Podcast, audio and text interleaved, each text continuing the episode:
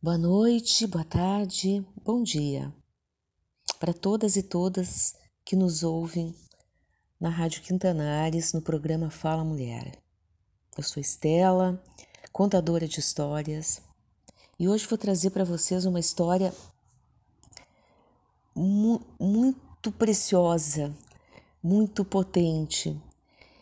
Ela se chama Mulher Esqueleto e ela fala sobre essa natureza, a natureza cíclica, a natureza de nascimento, morte, renascimento das relações humanas e também do amor. Essa é uma história, essa é uma história que vem do folclore esquimó, de um povo chamado Inuit, de uma região da região ártica, uma região fria, uma região onde a vida não é nada fácil né, se sucedem períodos de abundância, com períodos de fome, né, de austeridade, né, a necessidade de caçar, de pescar, né, então a procura pelo alimento é extremamente difícil, né, o embate com animais selvagens. E nesses locais o amor ele é percebido não da forma romântica, da forma idealizada que a gente observa, que a gente sente né, na cultura ocidental, na cultura capitalística, na cultura do, do ter. Mas na cultura esquimó, o amor é visto como um encontro entre duas pessoas que se comunicam com o mundo do espírito, com o mundo da alma. Estão juntos para enfrentar as adversidades do mundo, da vida, do destino, como se fosse uma dança entre a vida e a morte. Nessa cultura, a morte não é vista como uma maldição, como uma praga, né, como uma fatalidade que nos detona, que nos derruba. Nessa cultura, a morte é vista como um oráculo, um oráculo que mostra quando um ciclo terminou e quando um outro deve começar. É, então, para, para que se crie um amor duradouro, dizem e pensam né, os esquimós, a mulher esqueleto, a morte, ela precisa ser vista, ser aceita no relacionamento e abraçada pelos dois amantes. E esse conto nos mostra de alguma maneira quais são as etapas, quais são as fases, quais são as tarefas que fazem parte então da construção desse amor entre duas pessoas, entre dois seres. Essa então é a história da mulher esqueleto. Essa história começa quando uma moça fez algo que desagradou seu pai.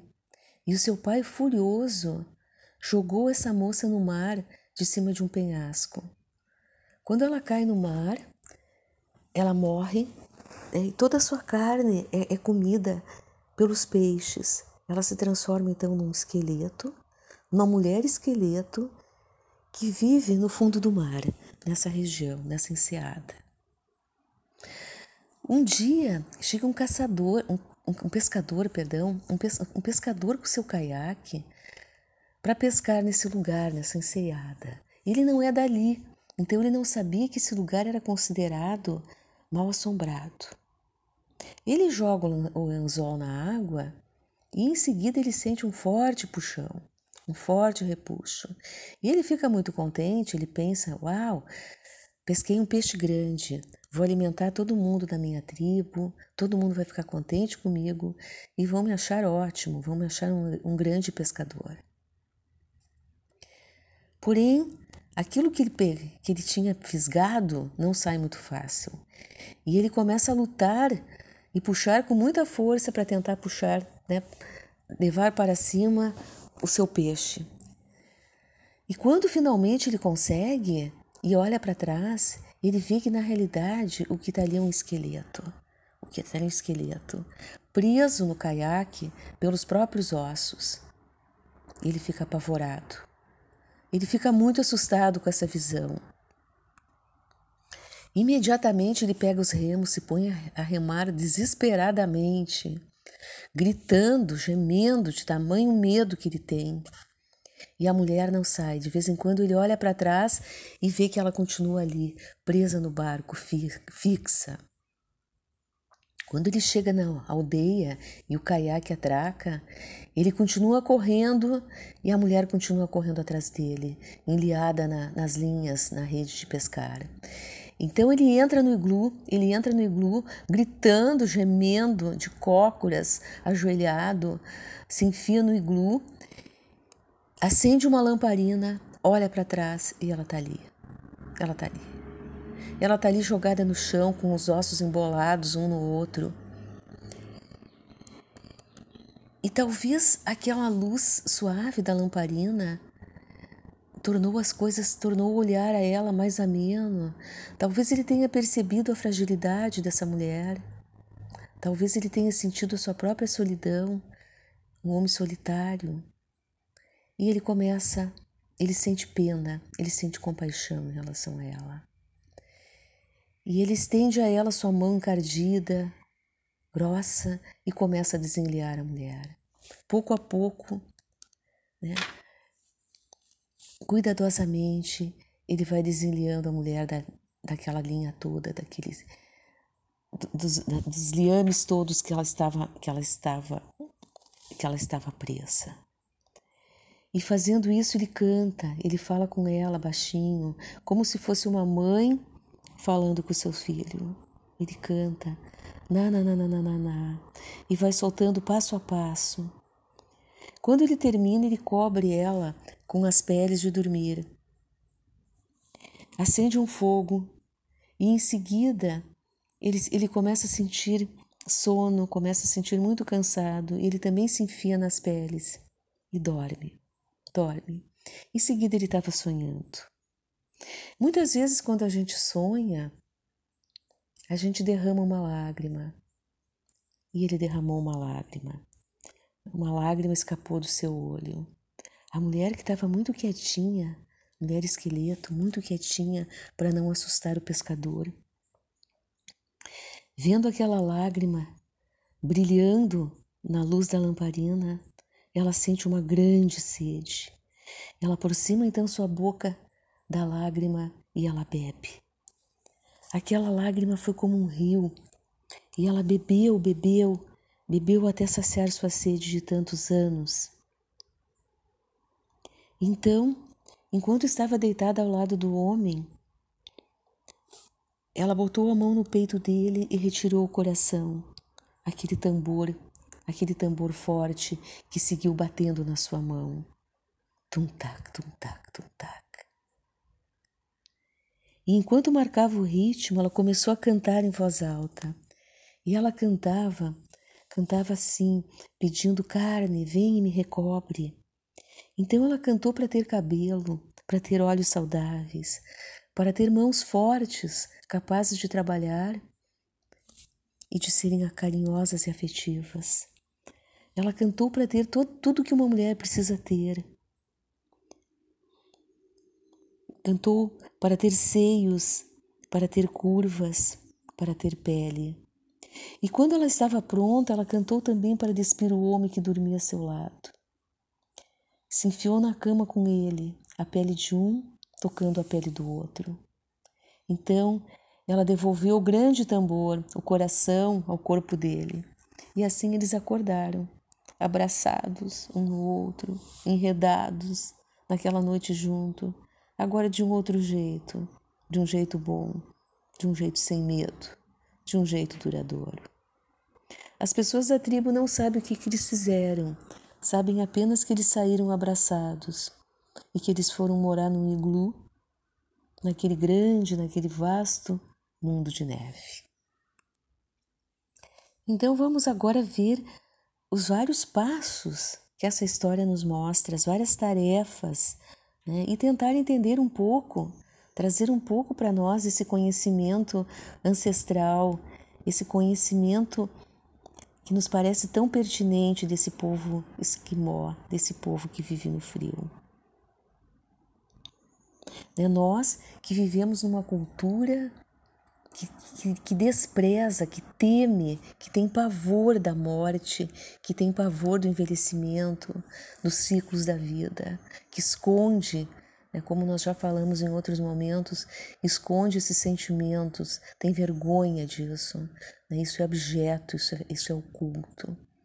Né, então vamos tentar aprender um pouco da importância de se defrontar com esses sentimentos, né, com o ciclo da vida.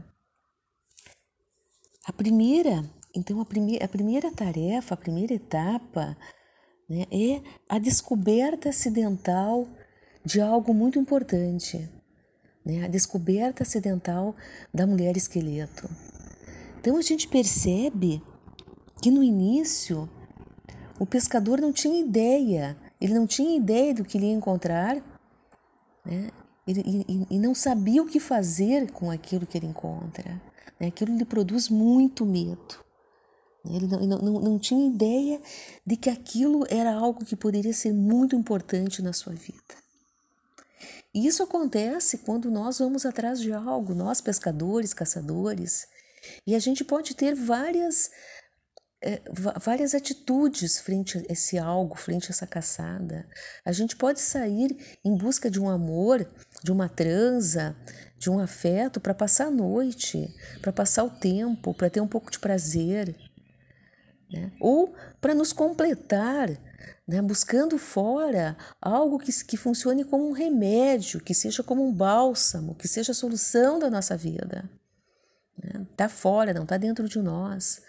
Né? Isso para curar as nossas, as nossas carências, as nossas feridas. Nós podemos já ter sido feridos por um outro amor, um outro abandono, uma outra relação que não foi prazenteira, que não deu certo.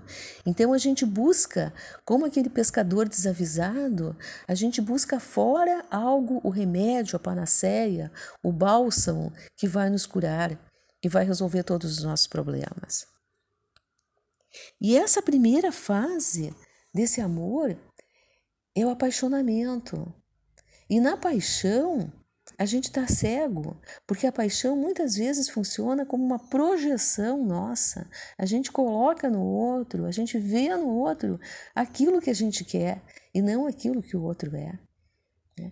E fica profundamente decepcionado, né? como o pescador fica quando encontra algo, algo que a gente não queria, algo que nos parece feio, vergonhoso, frágil. E então nós vamos querer fugir dessa situação. Né? A busca, a busca é para alguém que nos complete totalmente, para alguém que nos alimente, que nos nutra, que deixe a gente ficar no, no quentinho, como aquela mãe boa demais da Vasilisa que a gente falou no outro dia. Né? É, é, a gente não quer trabalhar, não quer se esforçar. Porém, quando não há trabalho, quando não há envolvimento, quando não há responsabilidade, a coisa não vai durar. A coisa não vai durar. A gente vê que os pescadores, as pessoas que buscam, elas também têm, têm diferentes atitudes em relação né, com esse processo. Existem alguns que têm uma atitude de respeito sagrado. Isso, isso aparece muito nos povos, nas, nas culturas, nas culturas ancestrais, que elas pedem elas fazem uma reza, elas pedem licença, elas pedem perdão àquele animal que vai ser caçado e que vai ser comido. Então, essa é uma atitude de extremo respeito com a natureza, com os ciclos da vida. Mas a gente também sabe que há caçadores, pescadores, amantes que são perversos.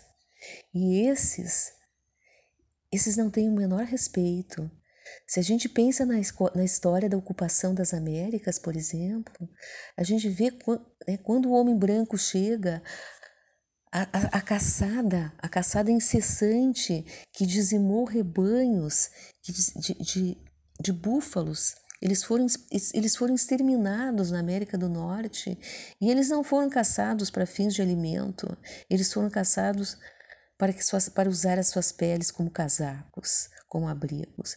A mesma, a mesma coisa aconteceu com as focas na América do Sul e com outros animais. Esse é o caçador perverso. Esse é o caçador que mata por matar, pelo gosto de sangue, e ele mata né, para oferir lucros, para oferir né, pela questão econômica.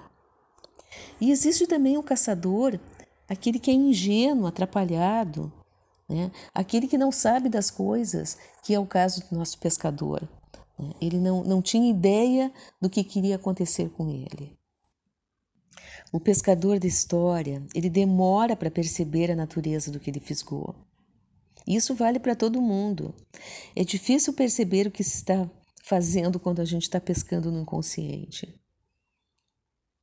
Quando descobrimos que é com a morte que estamos tratando, é que é com algo duro, que nos pode nos causar sofrimento, transformações, o primeiro impulso é jogar fora.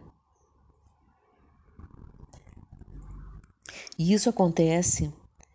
Né? A gente sabe que os relacionamentos vacilam quando passam do estágio inicial esperançoso para, para o estágio de encarar o que, que realmente está preso no anzol. A ligação iniciada com toda boa vontade balança, quando o estágio do enamoramento se encerra.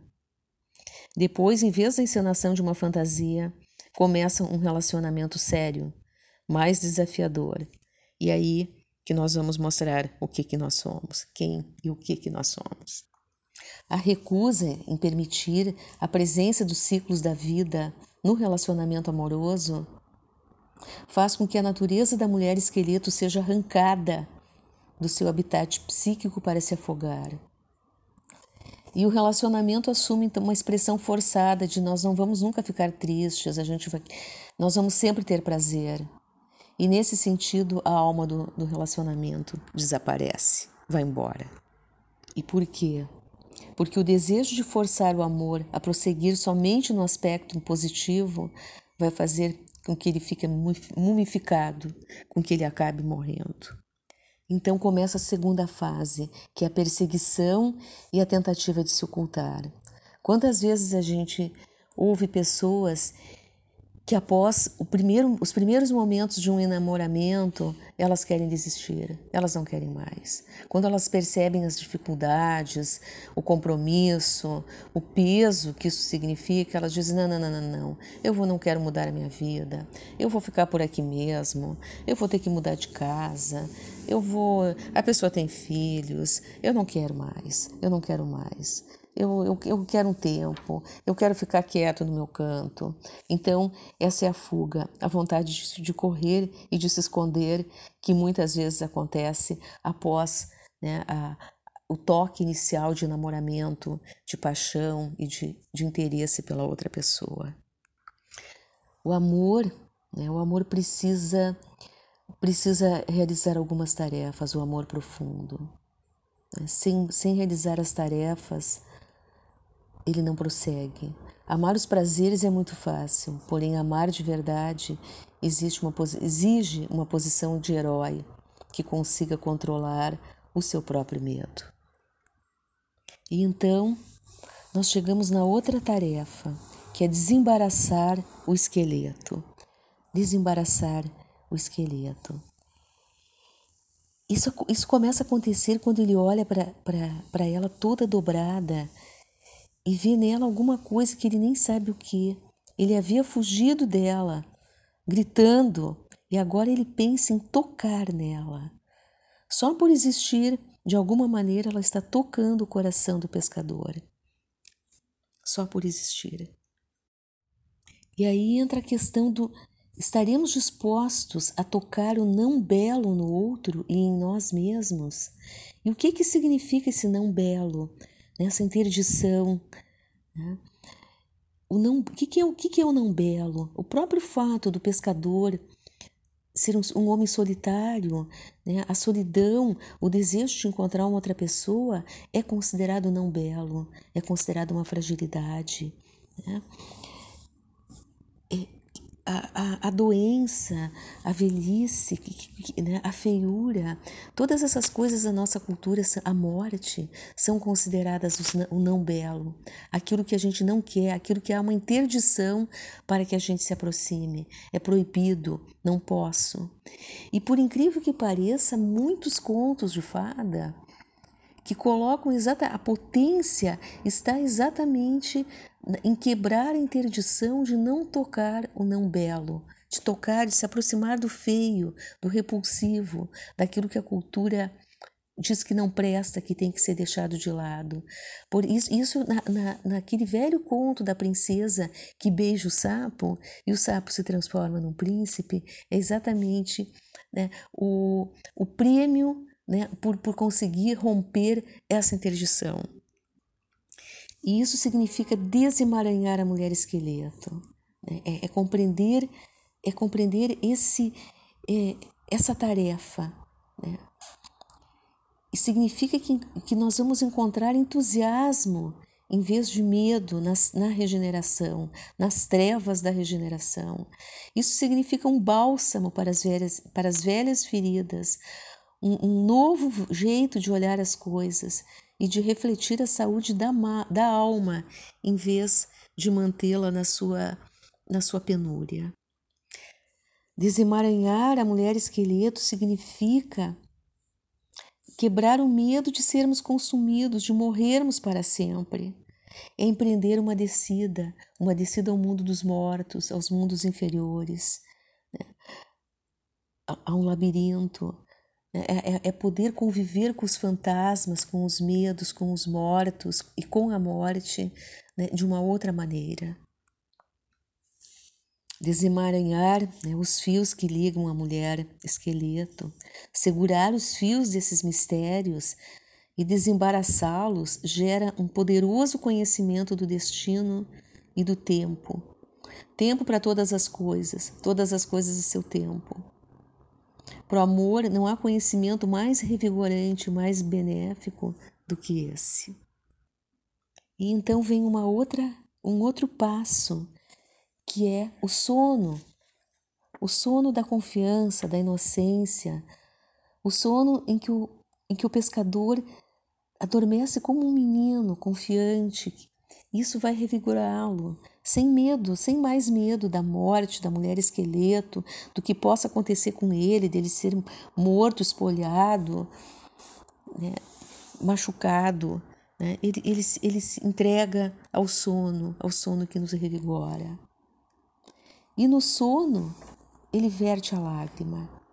A lágrima que significa a água da vida. A água da vida. As lágrimas que têm esse poder criativo, né, de regeneração, e que combina, essa lágrima combina tanto a paixão quanto a compaixão, quanto a dó do outro, o se aproximar do outro, o ser tocado pelo outro. É isso que a lágrima também representa. O homem chora, o homem chora representando o seu ferimento, a sua solidão, a sua procura. E a lágrima tem o poder de curar, né, de, de, de fazer revivificar né, o, o, entusiasmo, a vida, né, o afeto, o amor. Né. Então, essa, as lágrimas têm um poder de cura. Né. A lágrima significa dizer: admito a minha dor, o meu ferimento, né, admito, mas a, a lágrima ela lava, ela cura, ela, ela regenera, ela regenera. O que podemos dizer ainda sobre isso? Né? A importância de, de que cada um admitir a sua vulnerabilidade, né? o seu ferimento.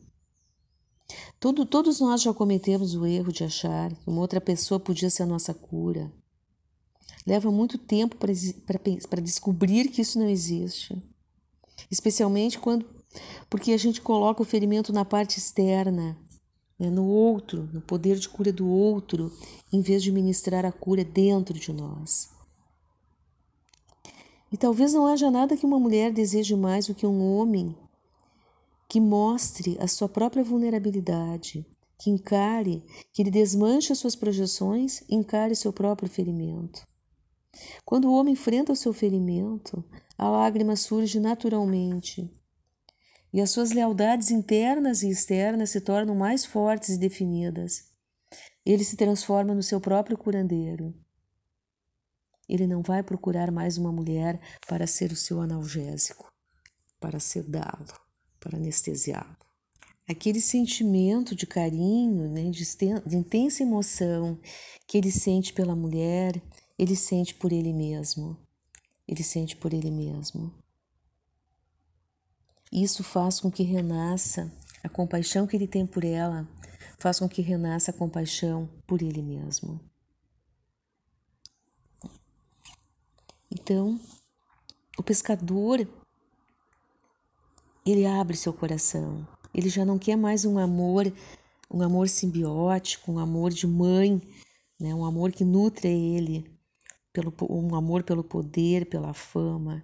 É um amor que ele sempre trouxe dentro de si. A alma do homem se estabelece em maior profundidade à medida que ele capta esse relacionamento. A lágrima vem, a mulher bebe. Agora uma outra coisa vai se desenvolver e renascer dentro dele, algo que ele pode dar a ela, um coração imenso, vasto, oceânico. E aí chegamos à última fase desse conto. O coração como um tambor e como um canto para criar a vida. Toda vez que nós nos nutrimos do amor do parceiro, do outro, e com esse amor, esse amor nos impele né, as atividades criativas, como a gente vê que aconteceu com a mulher, ela se reencarna a partir disso. Né? Esse, esse, essa potência desse amor compartilhado, ela repercute em relação aos dois os dois parceiros, o que dá, o que recebe, o que divide e que volta. E essa história mostra também que a doação do corpo é uma das últimas fases do amor. É preciso dominar os primeiros estágios do encontro com a natureza da vida, morte e vida e deixar para depois as experiências práticas do corpo a corpo. Essa mulher esqueleto ela mostra que o caminho do coração é o caminho da criação e que a criação é uma série de nascimentos e mortes. O excesso de proteção não cria nada, o egoísmo não cria nada. Se agarrar as coisas e berrar não resulta em nada. Só a doação do coração, o grande tambor, o magnífico instrumento da natureza selvagem, só isso cria. Esse é o tesouro que essa história nos traz. Como deve funcionar um relacionamento amoroso, com cada parceiro transformando o outro. A força e o poder de cada um são compartilhados. Ele, ele dá à mulher o tambor do coração, e ela, ela transmite o conhecimento dos ritmos e emoções. Assim, eles podem se nutrir até o final dos seus dias. Então, Espero que vocês tenham gostado dessa história. Essa história ainda poderia ser mais, mais discutida, mais pensada, mais trabalhada, mais interpretada, mais, mais introjetada, mais colocada dentro da gente como, né, como, uma, como uma mensagem, como um guia para que a gente se conheça mais, para que a gente possa aprimorar, melhorar as nossas relações conosco mesmo e com os, com os outros, com as pessoas ao nosso redor. E agradeço a todas e todas por terem me ouvido. Espero que vocês mandem comentários, mensagens, bilhetes, né? que a gente possa trocar afetos e trocar experiências e conversar sobre essas histórias. Que essas histórias não sejam, não sejam bálsamos, não sejam bálsamos no sentido de que a gente aprenda mais sobre nós mesmos sobre a vida. Um abraço grande a todas e todos e até a próxima.